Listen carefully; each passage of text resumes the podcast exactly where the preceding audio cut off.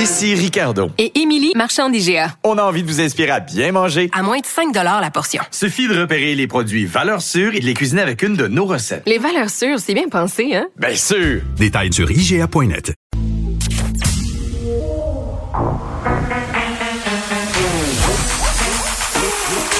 Elle a une opinion sur tous les sujets.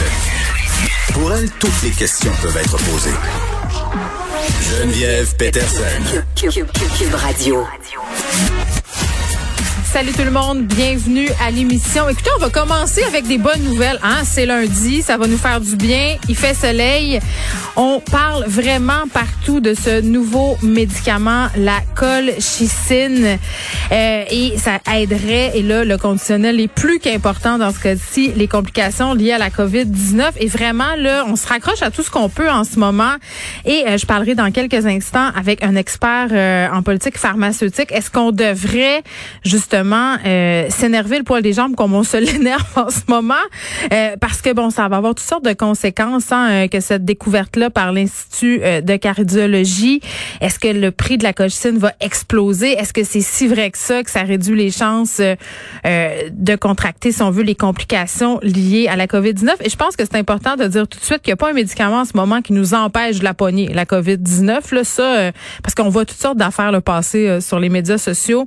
Hein, et c'est pas parce que colchicine, ça rime avec hydrochloroquine et autres mots en in, qu'il faut tout mettre ça dans le même panier. Il y avait beaucoup de gens mêlés en fin de semaine. Même moi, j'étais mêlée.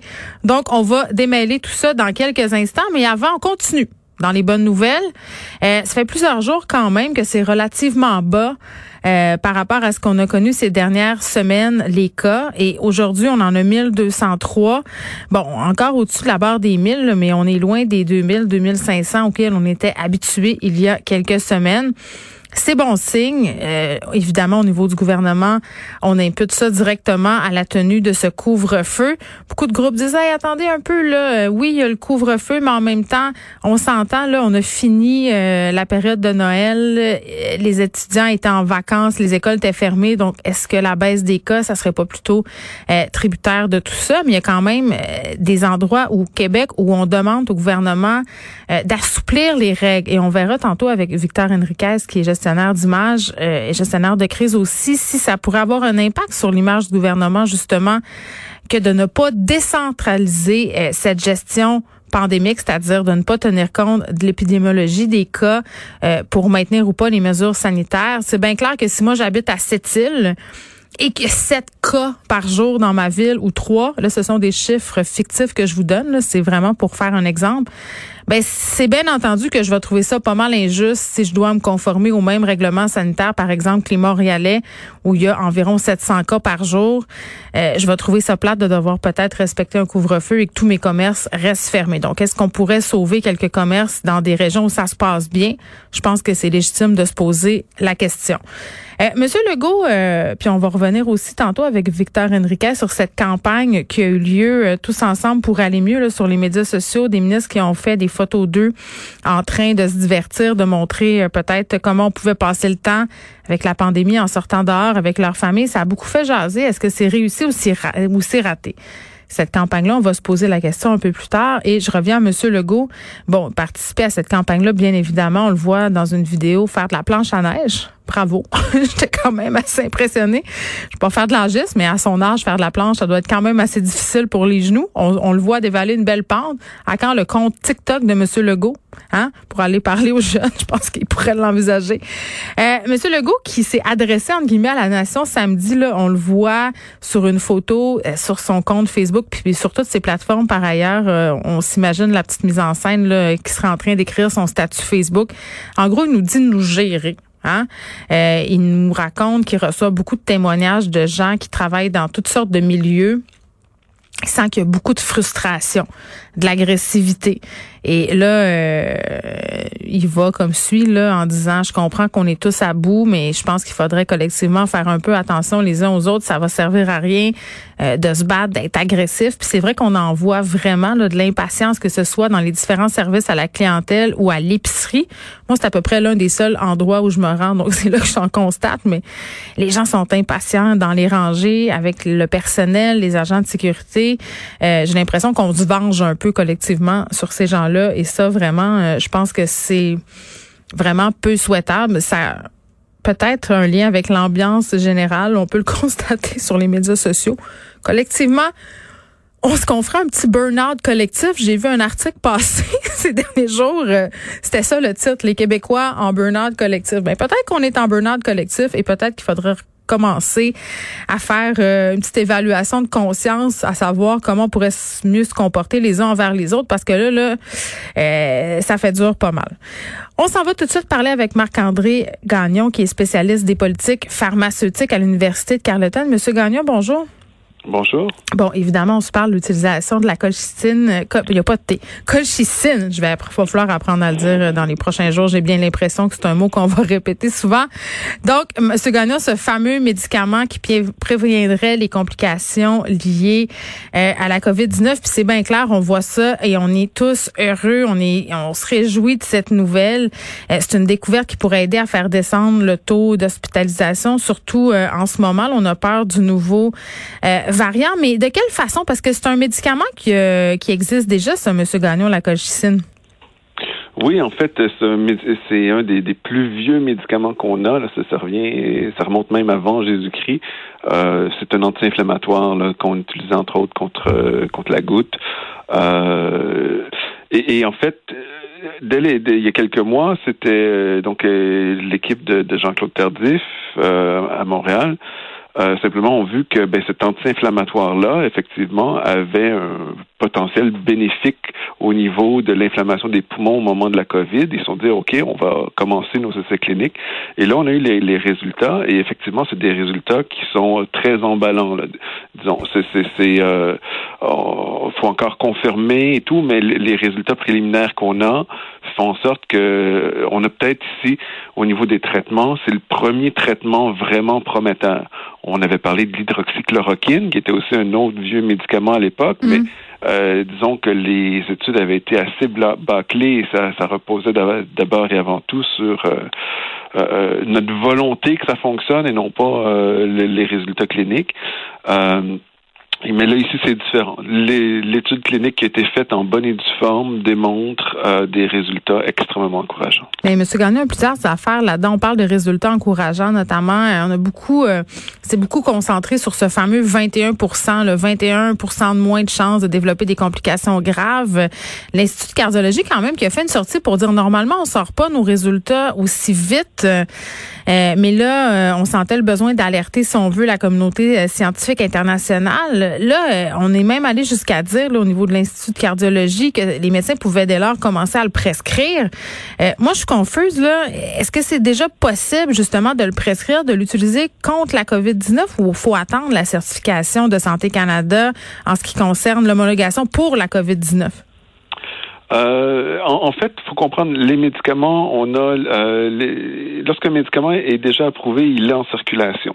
Hmm. À partir de là, un médecin peut prescrire un médicament pour euh, en France, on dit RAMM, en anglais, on dit off-label use. Je ne sais pas au Québec comment on dit ça exactement, mais simplement pour des usages non reconnus. Donc, à partir de là, un médecin peut n'importe quel médecin en ce moment pourrait prescrire ce médicament-là euh, contre la COVID. C'est juste que en ce moment, il y a les données cliniques comme quoi euh, euh, faudrait permettre la prescription sont pas très très fortes. Fait que je, je dirais faudrait que les médecins se, gardent une petite gêne encore en ce moment. Mm. Mais mais faut comprendre que ben, par exemple en milieu hospitalier, si on a des, des, des patients, patients hospitalisés avec la COVID qui doivent passer sous, le, sous, le ventilateur et tout, euh, ben là on est en train de dire aux médecins, ben écoutez vous pouvez essayer ça. Fait que évidemment, il euh, faut comprendre ce médicament que les, effets secondaires sont, sont, extrêmement limités. Fait que c'est pas euh, euh, c'est pas si problématique. Vous êtes en train de me dire, M. Gagnon, qu'on perd rien à l'essayer.